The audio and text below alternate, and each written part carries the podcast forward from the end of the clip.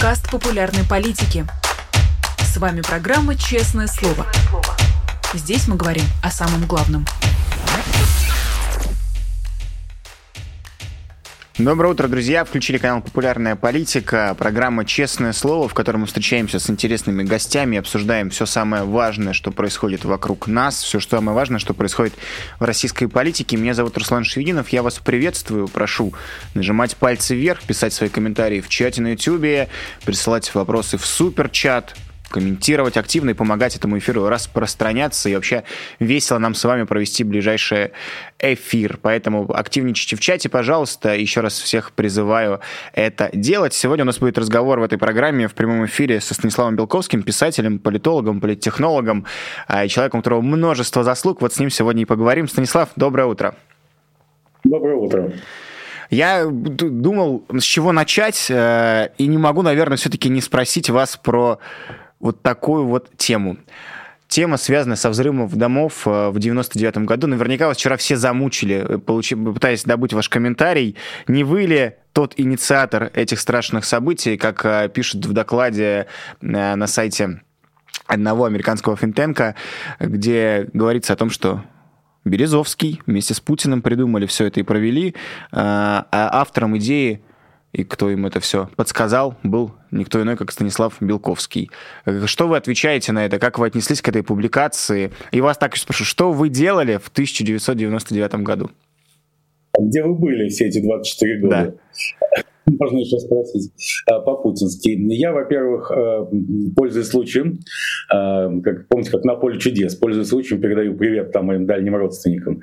Призываю подписаться на мой YouTube-канал Белковский, где вчера в программе «Доброй ночи, малыши» этот вопрос достаточно внятно обсуждался. Теперь переходим к смыслу происходящего. Что это э, статья аналитика Роберта Отто, который остается официальным сотрудником Госдепартамента США. Это, пожалуй, единственное, что заставляет ее действительно обсуждать обсуждать. До 2017 года Роберт Отто был заместителем директора разведывательного бюро Госдепартамента США по России и Евразии. Типа должен быть серьезный специалист. Статья эта опубликована еще в середине августа, и никто не обращал на нее внимания, а внимание к ней привлек корреспондент, американский корреспондент издания «Медуза» Кевин Роттер. Смысл статьи в следующем, что нет никаких доказательств, что Путин и российские спецслужбы причастны к взрывам домов э, в Москве, Волгодонске и Буйнакске в сентябре 1999 года.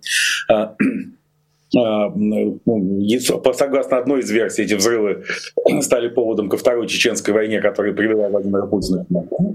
И по версии автора текста, который ссылается на разные источники, в частности, покойного убитого в 2006 году Александра Литвиненко, бывшего сотрудника ФСБ РФ, а взрывы могли быть организованы Борисом Березовским и тогдашним министром внутренних дел РФ Владимиром Арушайло, с целью не помочь Владимиру Путину прийти к власти, а наоборот, а, создать полный отмен президентских выборов по крайней мере, переноса выборов 2000 года, поскольку Березовский с Рушайлой вовсе не хотели видеть Владимира Путина преемником, а хотели взять тайм-аут для этого.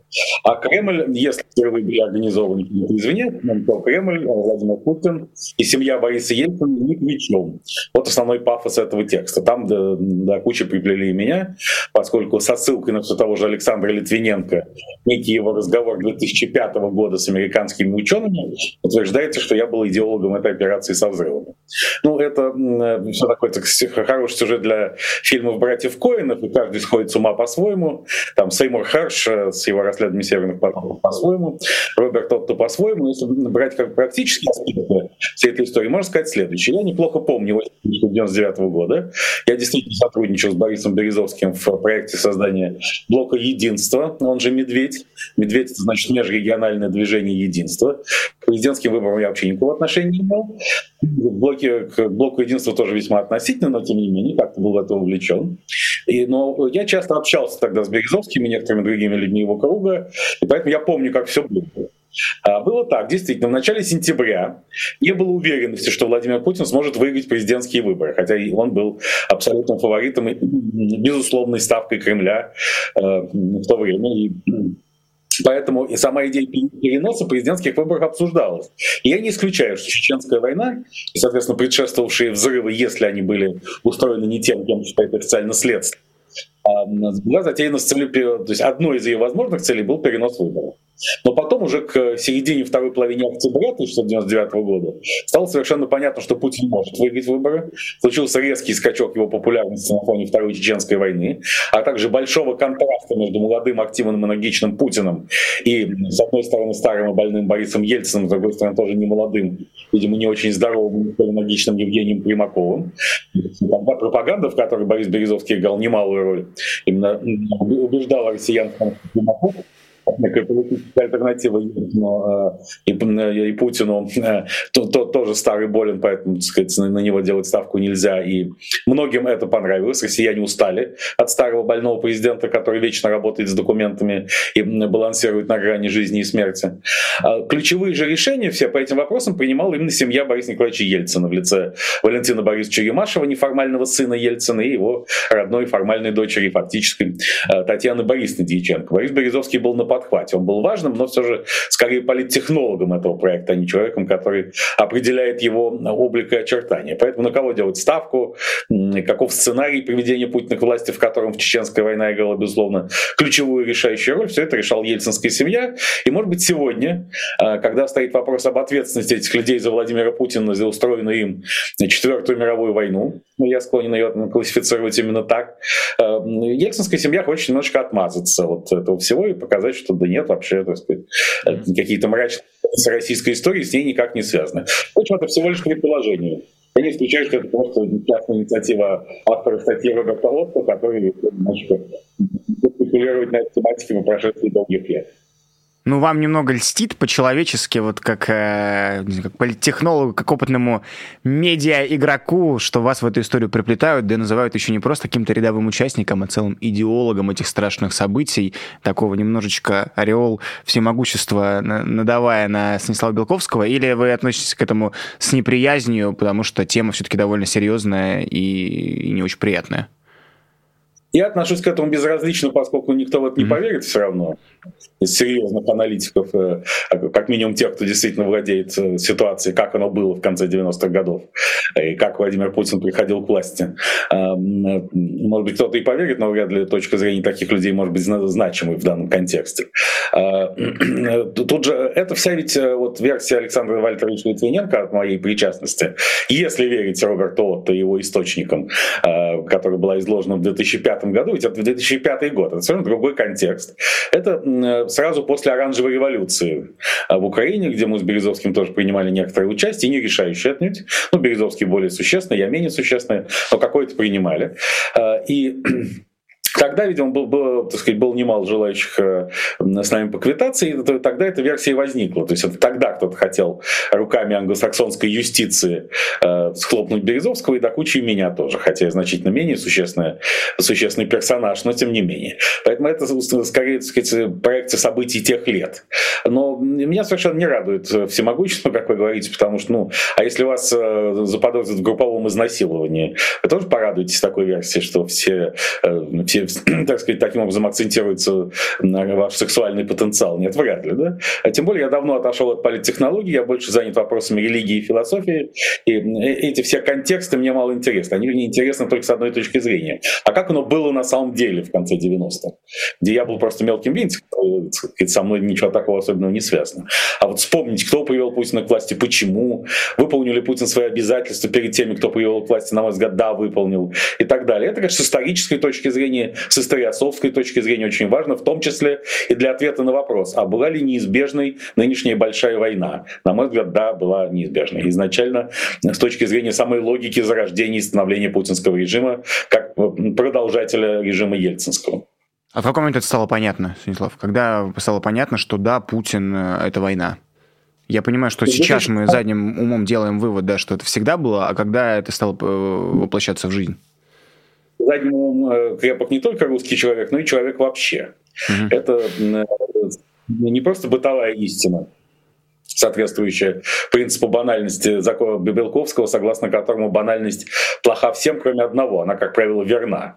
Но и из теории исторического предопределения. То есть э, ну, есть пророки и ясновидящие, которые могут понять, куда будет идти история. Большинство людей, в том числе и подавляющее большинство официальных статусных и титульных аналитиков такими способностями не наделены.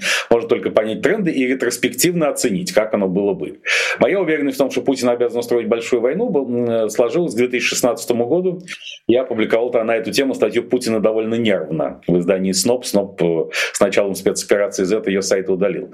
А, потому что Путин был обязан привести к разрушению ту систему, которой верой и правдой служит. Ибо на уровне психологии бессознательного это всегда приводило его к большому успеху. Крушению Советского Союза, к тому, что он стал вторым лицом города Санкт-Петербурга, состоятельным, влиятельным человеком, а крушение администрации Анатолия Собчака в Санкт-Петербурге, к тому, что он стал президентом России и так далее. Соответственно, крушение Российской Федерации в том виде, в каком он унаследовал ее от Бориса Ельцина, то есть демократической с оговорками страны американоцентричного мира, тоже должно вывести Путина, по его мнению, на новый, да даже согласно его бессознательному представлению о мире, на новый энергетический уровень. Он должен стать великим как никогда. Он, мы это сегодня наблюдаем. Как он упивается изоляцией Российской Федерации тем, что страна совершенно не становится такой, какой он поручил задание от Ельцина ее беречь 31 декабря 1999 года. Это теперь абсолютно тоталитарное изолированное государство, которое как будто бы не имеет ничего общего с Западом и отказывается быть частью американоцентричного мира. Но есть и соображения более э, простого, прагматического порядка. Дело в том, что Путин был приведен к власти в качестве выразителя энергии народного ресентимента, мести и реванша за 90-е годы. Он был выразителем тех, кто потерял своих тех россиян, а это десятки миллионов людей, кто был зол на 90-е годы 20 века за утрату своего социального капитала. Как блестяще сказал об этом Юрий Шевчук, основатель группы ДДТ, «Вчера ты был хозяин империи, а теперь сирота». Вот Путин — это предводитель партии тех, кто вчера был хозяин империи, а теперь сирота. Люди, которые вели его к власти и поддерживали долгие годы, включая российских системных либералов, считали, что все это бутафория, это декорация. Ну да, вот для, чтобы держать народ в узде. На самом деле ничего такого не произойдет. Не будет движения для реального направления тоталитаризма и войны, поскольку тоталитаризм и война — это и есть реванш за 90-е годы. Но это случилось, маска приросла к лицу. Те темные энергии, на которых Путин пришел к власти, они в конечном счете взяли верх, и он стал их выразителем на самом деле, а не только в пропагандистской и пиар-плоскости. И в этом смысле, конечно, как в, в апофеоз реванша, апофеоз концентрированной энергии ресентимента, большая война была неизбежна. А, я тогда, Станислав, с вашего позволения, к, дням сегодня, к дню сегодняшнему приведу, к обсуждению того, что происходит сейчас в российской политике. Хочется услышать вашу оценку а, всего этого безумия происходящего, в частности, вокруг фигуры Рамзана Кадырова, главы Чеченской Республики, человека, который и раньше многими считался неприкасаемым и играющим по своим правилам, которые только ему позволены. Сейчас э, много разговоров вокруг его состояния здоровья, много спекуляций на эту тему. Ну вот целый Путин был вытащен для того, чтобы опровергнуть теорию о плохом состоянии Рамзана Кадырова. Ксения Собчак была в этом во всем задействована. Хочу вас спросить, э, что сейчас происходит с Рамзаном, не только с его здоровьем, а вообще с фигурой Рамзана Кадырова, с политическим игроком, с личностью Рамзана Кадырова. Что мы сейчас наблюдаем, какую оценку этому можем дать? Э, Рамзан Кадыров, как и убитый недавно Евгений Пригожин, всегда был важной частью путинской машины власти в качестве плохого парня. Bad guy. То есть человека, который может выполнять неформально задачи э, Кремля, в том числе весьма грязные, без того, чтобы Владимир Путин был официально вовлечен в это, без приказа. Да, то есть какой-нибудь ненужный человек взял и исчез, или был убит, да, сказать, причем даже в центре Москвы. Но Путин ни при чем. Да? И в этом и Рамзан Кадыров э, этой роли, безусловно, занял эксклюзивное место в, в окружении Владимира Путина. Кроме того, он также ассоциируется с умиротворением Чечни. В принципе, Путин любит bad guys, но он уже любил Евгения Пригожина и доверял ему до мятежа. Это просто все изменилось 24 июня. А до того отношение к Пригожину было такое же, и Кувалда же была Пригожину разрешена, правильно? Все ужасно возмущались, а Пригожину было пофигу, и Путин его поддерживал в этом. Потому что Путин очень любит еще использовать bad guys для того, чтобы троллить своих оппонентов.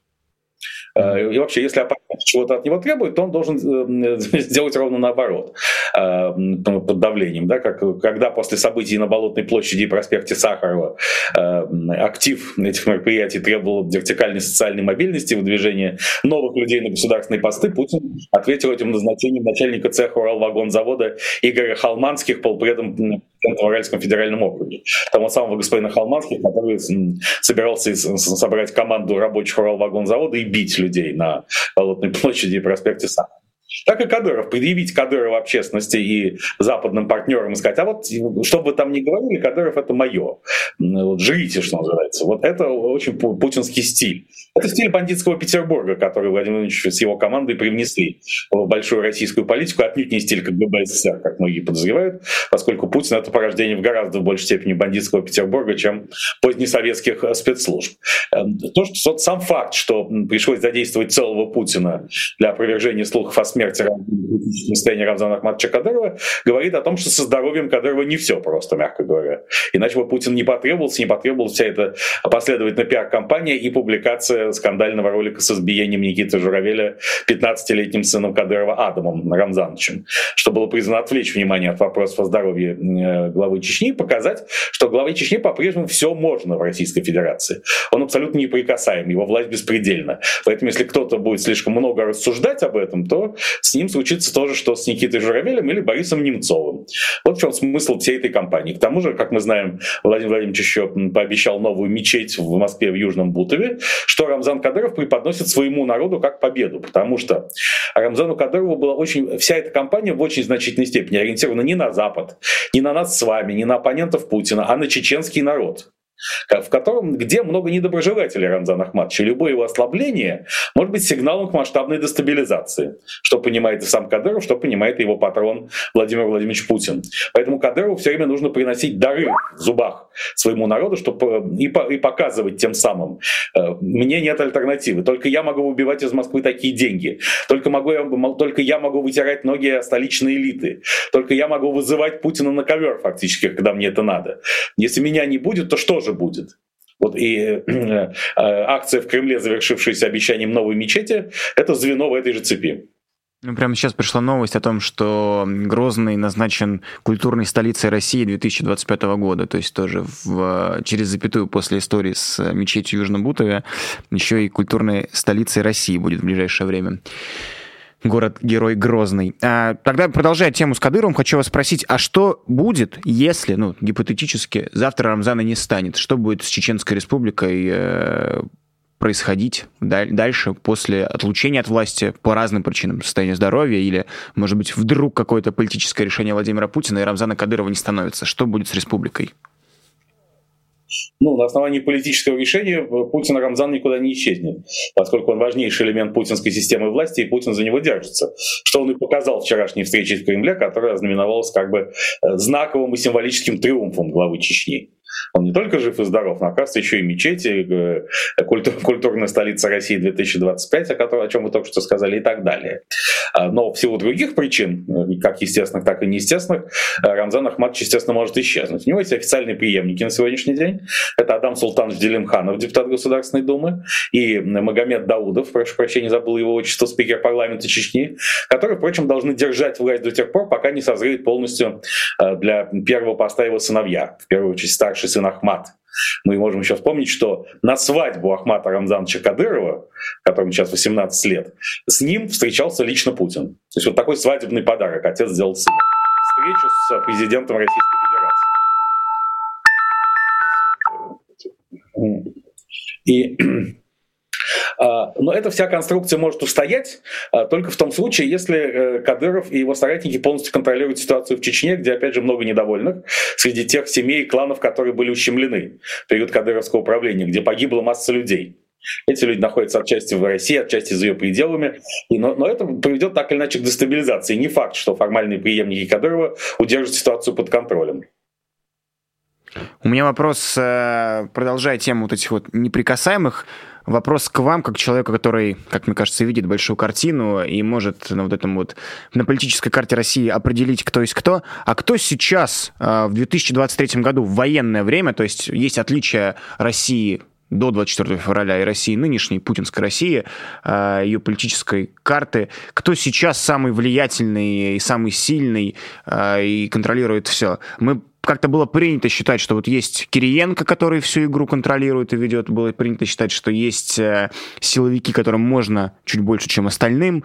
А, но вот после 24 февраля 2023 года кто сдает э, правила игры, кто лидер в этой гонке, за кем стоит следить э, и, и оценивать каждый шаг?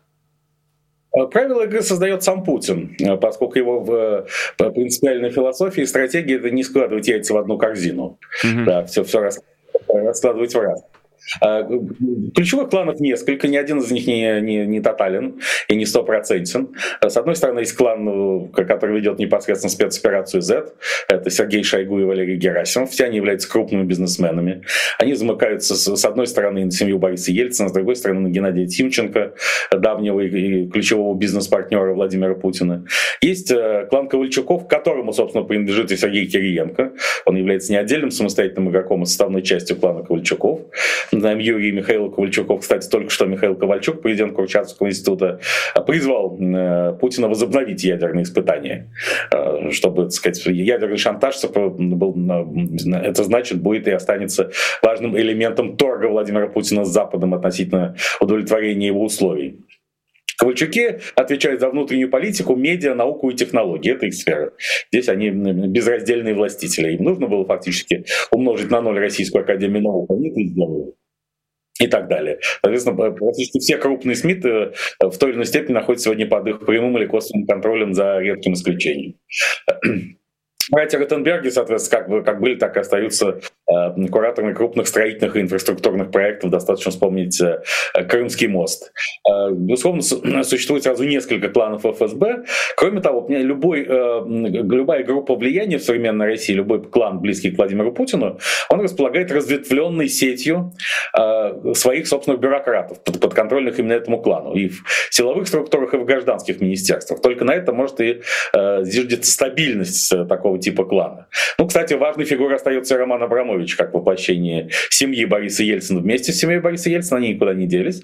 Да, их влияние не такое, как 20 с лишним лет назад, когда они привели Путина к власти и, скажем, контролировали 60% первого правительства, первого путинского правительства в главе с Михаилом Касьяновым, но он остается. И Роман Акадьевич Абрамович остается в том числе и важным для Путина окном в мир, переговорщиком по деликатным вопросам с разными внешними игроками, э, якобы с такой псевдолиберальной позиции. Надеюсь, что я, не, так сказать, почти никого не забыл, но в любом случае модератором всей этой истории остается лично, да, ну вот существует Росгвардия там э, в виде Виктора Васильевича Золотова и примыкающих к ней групп, э, которые э, находятся в лояльных отношениях с Рамзаном Ахматовичем Кадыровым, их можно считать до определенной степени партнерами, как политическими, так и экономическими. Но так или иначе модератором всей этой истории остается Владимир Путин, и говорить о том, что он заложник какого-то одного из кланов или, или хотя бы части, да, я забыл упомянуть, естественно, клан Николая Платоновича Патру, Патрушева, его сын Дмитрий Николаевич Патрушева, который занимается самыми разными вопросами от геополитики до сельского хозяйства, ныне им полностью отданного. А сельское хозяйство — это целая вселенная. Это и удобрение, это и зерновая сделка, это тоже много-много всего, что волнует Владимира Путина в первую очередь. Но Путин остается ключевым все равно для подвиг разводчика. Это называется ключевым модератором этой системы. И предполагать, что он какое-то пассивное орудие в чьих-то руках не приходится. А, не поменялось ничего, то есть э, с точки зрения роли Путина. Раньше мы его называли, а, ну, было принято считать, что Путин как арбитр между этими кланами выступает э, и специально контролирует всю ситуацию, чтобы одни других не сожрали, и была какая-то стабильность. После войны, после начала полномасштабного вторжения в Украину, э, расклад не изменился, Владимир Путин по-прежнему сдерживающий фактор для всех групп.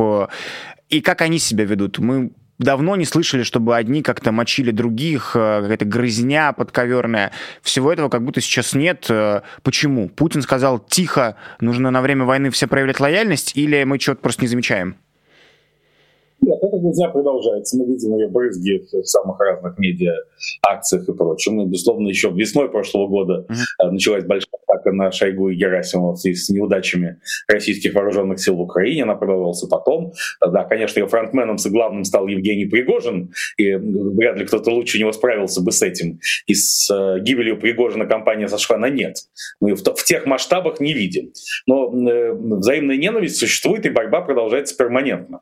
Кроме того, она не может прекратиться, поскольку какой-то клан, если какой-то клан прекращает борьбу с другими, он будет просто съеден и уничтожен расчленен. А, но принципиальная роль Путина не изменилась, и в этом смысле ключевые игроки в его окружении в нем заинтересованы. Легенда о том, что они хотят его убрать и, и тем самым подвести черту под э, большой войной, лишена оснований. Если они его уберут, они перестреляют друг друга.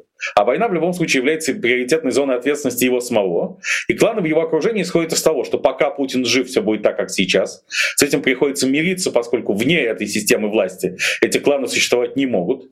Даже те люди, которые добиваются снятия санкций с себя в Евросоюзе, не готовы совершенно отмежеваться публично от Владимира Путина и осудить войну. Это могут делать отдельные люди, типа Олега Тинькова, собственно, с Кремлем не, не связанного, или Аркадия Воложа, который был тесно связан с Кремлем, покаялся, но санкции с него так и не сняли. А с Григория Березкина, который ни в чем не покаялся и долгие годы был партнером, в том числе Ковальчуков, санкции почему-то сняли. Ну, то есть мы знаем почему, в силу интенсивного лоббизма в Венгрии, где Григорий Березкин занят энергетическим строительством. Но, как мы видим, то все эти аргументы все находятся за гранью политики, морали, войны, мира и так далее. Это опять какие-то закулисные подковерные сделки, на которые кланы в окружении Владимира Путина рассчитывают и впредь. Они считают, что благодаря этим сделкам им как-то удастся выползти из-под санкций. Ну, не в ближайшие годы, а может быть потом. А потом, если Путин уйдет в силу естественных причин, то они, как наследники Иосифа Сталина, будут с Западом договариваться. Но сегодня у них нет ни мотива, ни возможности Владимира Путина убрать. И поэтому я понимаю, что для многих это wishful thinking, так хотелось бы думать, что сейчас Путина свергнут. Но я никаких предпос... реальных материальных предпосылок к этому не вижу. Не подарил нам надежду Станислав Белковский. Ну окей, мы с вами двигаемся дальше. Друзья, напоминаю, канал «Популярная политика». Поддержите лайками этот эфир. Станислав, у меня вопрос довольно неожиданный. Читали ли вы колонку Владислава Стуркова э, и его идею, концепцию объединения России, Европы и Америки в единый север? Э, если читали, то что про это думаете? Какой комментарий можно ваш получить по этому вопросу? Я читал, безусловно, поскольку я вообще уделяю внимание текстам Владислава Юрьевича Суркова, поскольку у всех этих текстов, они появляются нечасто, а, но всегда в знаковые моменты истории. А, есть только один читатель, адресат, это Владимир Владимирович Путин. И э, всегда э, Владислав Юрьевич Сурков пытается своими словами изложить, как он считает, сокровенные мысли Путина. Этим эти тексты уже интересны. Как, что Сурков думает, как, как Путин думает. Вот когда-то Сурков писал статью «Одиночество полукровки», где излагал вполне путинский взгляд на мир и роль России, что только одиночество, только изоляция спасут Россию, грубо говоря. Так оно и происходит на наших глазах. Потом он писал незадолго до спецоперации Z, что Россия обречена на расширение, что она расширяется, да, это была, была предпосылка к тому, что вот РФ вторгнется в Украину. А, и сейчас Сурков фактически транслирует, что Путин хочет договариваться с Западом, а вовсе не заключать стратегический альянс с Китаем, Индией в рамках БРИКС, идти в Африку и все такое. Все эти альтер-альянсы — это только способ, опять же, принудить Запад к переговорам об альянсе. Что Путин видит себя частью севера, а не глобального юга.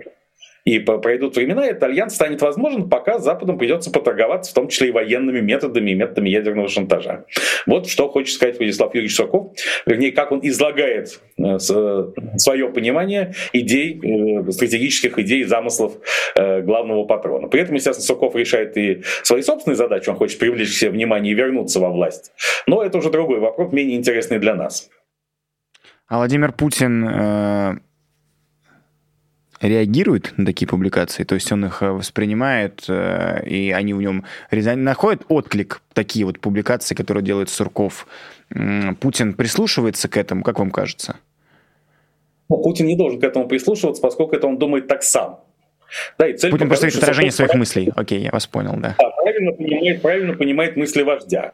Поэтому, mm-hmm. если кто-то кладет на стол Владимира Владимировича Путина статьи Владислава Юрьевича, то типа Владимир Владимирович должен порадоваться, что вот Владислав Юрьевич остается по-прежнему умным, тонким и деликатным соратником. Правда, пока Владислава Юрьевича не вернули во власть, несмотря на э, то, что он проявляет себя в этих статьях умным и тонким соратником, но посмотрим, что будет. Ясно, что до былых высот Суркова вряд ли удастся подняться, когда он был куратором российской внутренней политики и метил на пост руководителя администрации президента. Во многом его подвели публичные амбиции, его именно желание демонстрировать, что он демиург.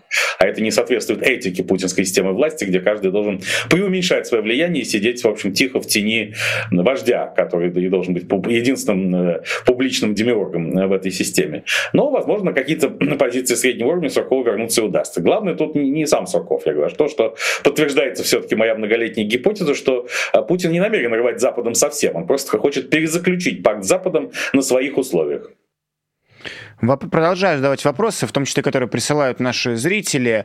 Вопрос про фигуру Рубена Варданяна. Довольно важный был человек для российской политической элиты, потому что, э, при том, что не публичный, но человек, который обслуживал интересы многих и олигархов, и чиновников, и в том числе многоизвестного виолончелиста Сергея Ралдугина, э, через свой ландромат э, прогонял большие суммы денег, которые потом подали на счет к российской элите. И вот сейчас он находится ну, фактически в плену у властей Азербайджана, у режима Алиева, и мы не видим каких-то действий со стороны России а, по тому, чтобы как-то его оттуда вытащить из этого плена. А, официальный Ереван заявил о том, что требует его освобождения, подают в Европейский суд они какие-то документы, но от России нет. И это для многих стало неожиданностью, потому что ну, какие-то личные есть же договоренности между людьми, личные симпатии личные отношения, потому что, ну, вроде как он в ваших интересах действовал. И вот никакой реакции нету, никаких требований по освобождению. Вас это удивляет? И вообще, что вы думаете про всю ситуацию вокруг Варданяна? Публичной реакции быть не может, поскольку в 2022 году Рубен Карленович Варданян отказался от российского гражданства. Теперь вроде как Кремлю совершенно несподручно его защищать. Зачем защищать человека, который демонстративно отказывается от паспорта РФ?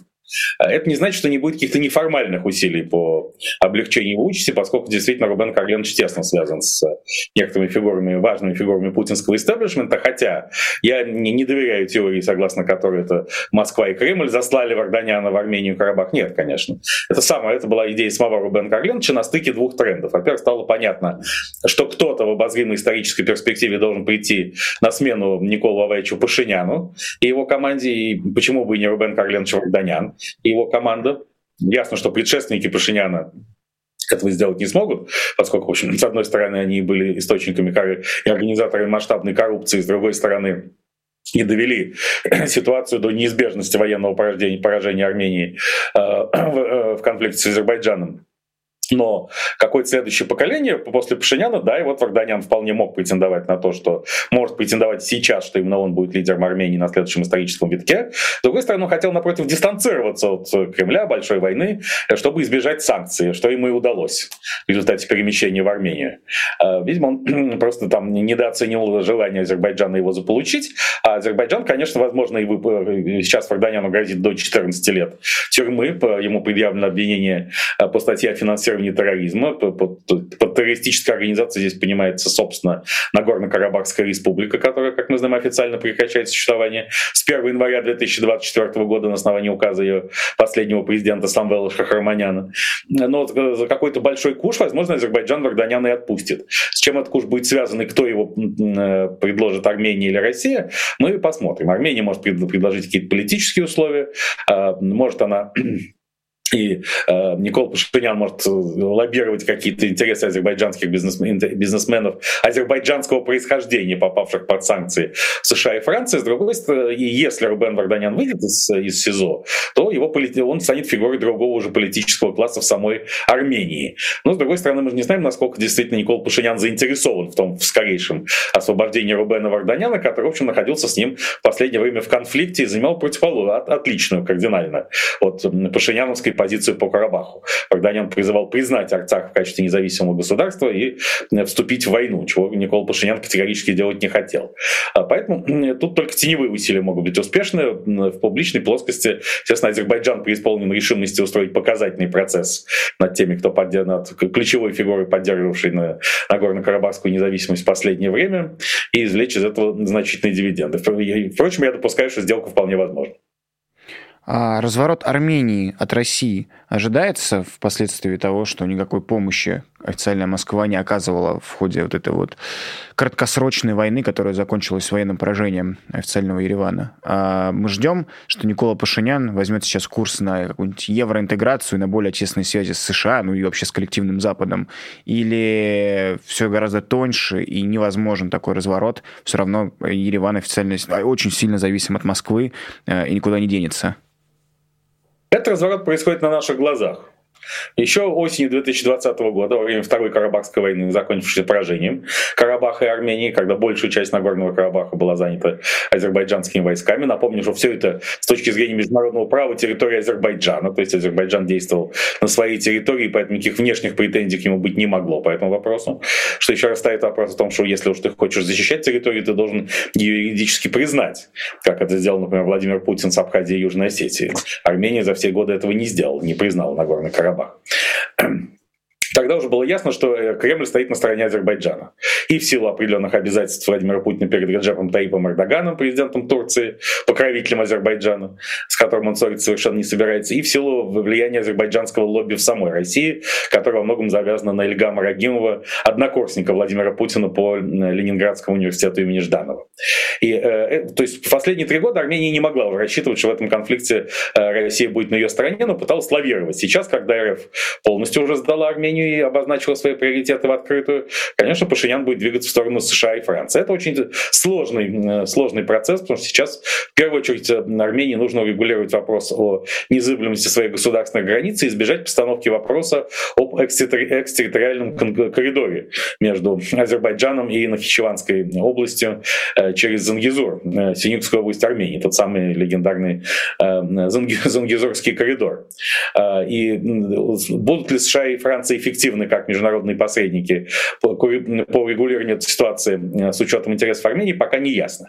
Но э, это уже другая постановка вопроса с точки зрения международного права. В Карабахе Азербайджан освобождал собственные территории, формально юридически.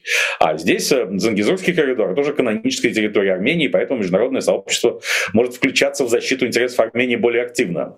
Но все, все построение своей политики в, в области э, международных связей и безопасности Армении приходится начинать с нуля, поскольку ставка армянской элиты сделана еще в начале 90-х годов 20 века, после Первой Карабахской войны, на Россию как главного гаранта безопасности провалилась бесповоротно.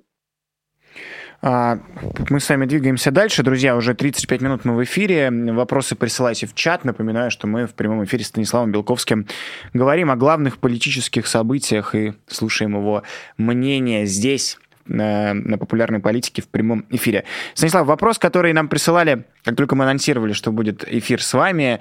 А, что вы думаете про такой медиафеномен и такую удачу Ксении Анатольевны Собчак? А, как-то так получается, что во время кризисных ситуаций, будь то спекуляции о состоянии здоровья и свободе, не свободе Суровикина, будь то история с опровержением через нее а, информации о проблемах со здоровьем Рамзана Кадырова, каждый раз оказывается, что именно Ксения Анатольевна публикует кадры и с ней связываются, как она говорит, и передают надежные источники, кадры, которые очень выгодны властям.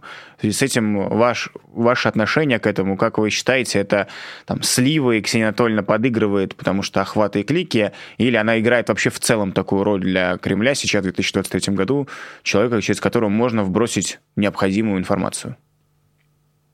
Ну, бросить необходимую информацию можно через многих людей, не только Ксения Анатольевна, эти сливы происходят. Я понимаю, что у вас к ней особые отношения, мы, э, поэтому она упоминается. У меня тоже, мне меня связывают с ней долгие годы приятельских отношений, поэтому я не, не хотел бы заниматься ее критикой, но, безусловно, человек с ошелонированными коммуникациями в правящей элите, э, которые нередко обращаются с такого типа просьбами.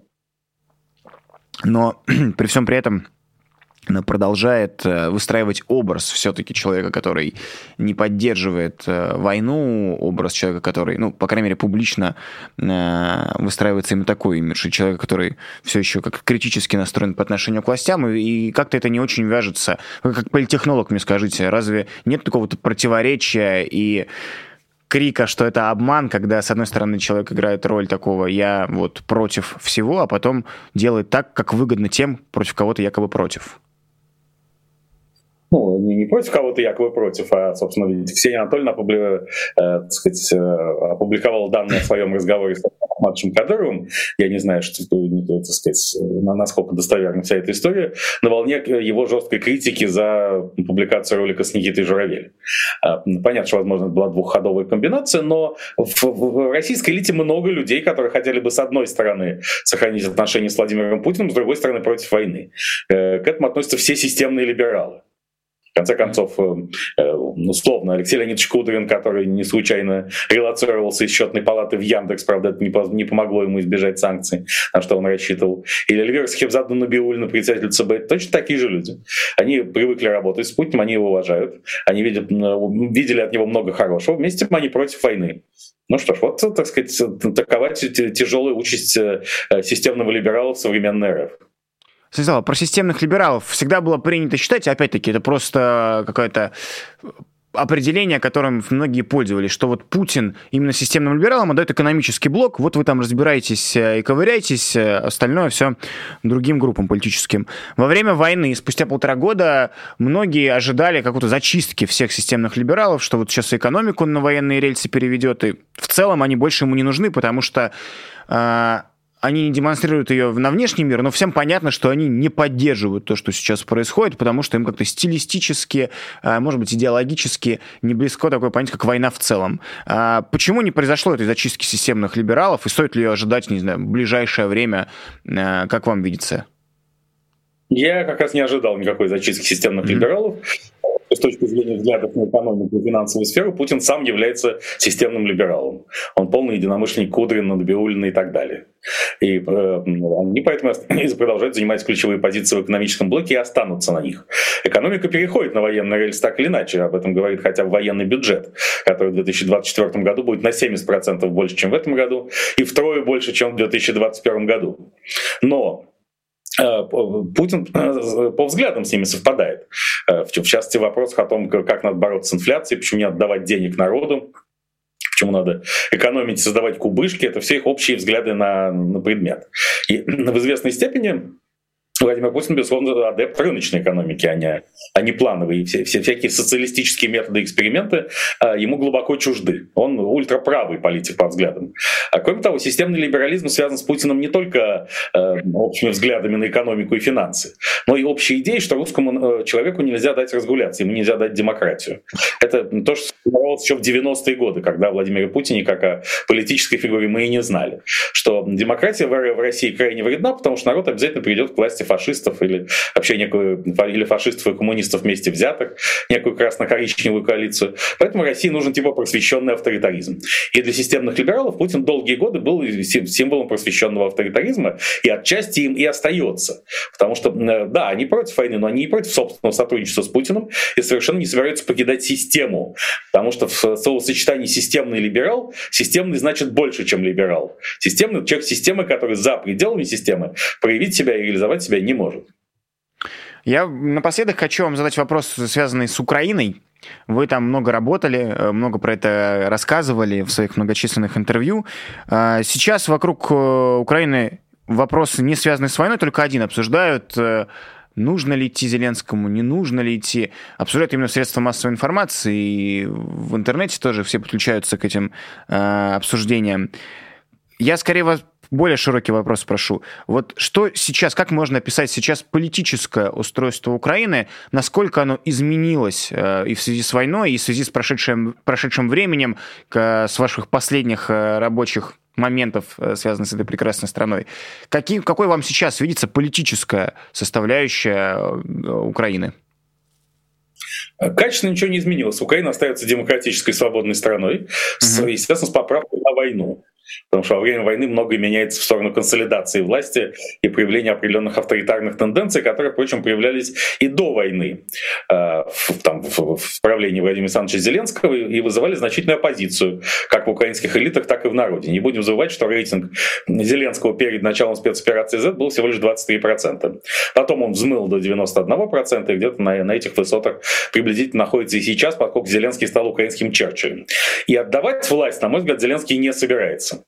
Другой вопрос, как к этому отнесутся его уважаемые американские партнеры, что они ему скажут по этому поводу.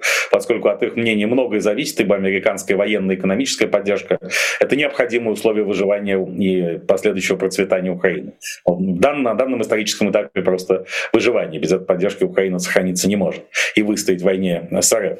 А, и в элитах по-прежнему многие недовольны Зеленским, недовольны его командой. Сейчас уже в Украине в команде Зеленского начались разговоры о переходе к президентской республике.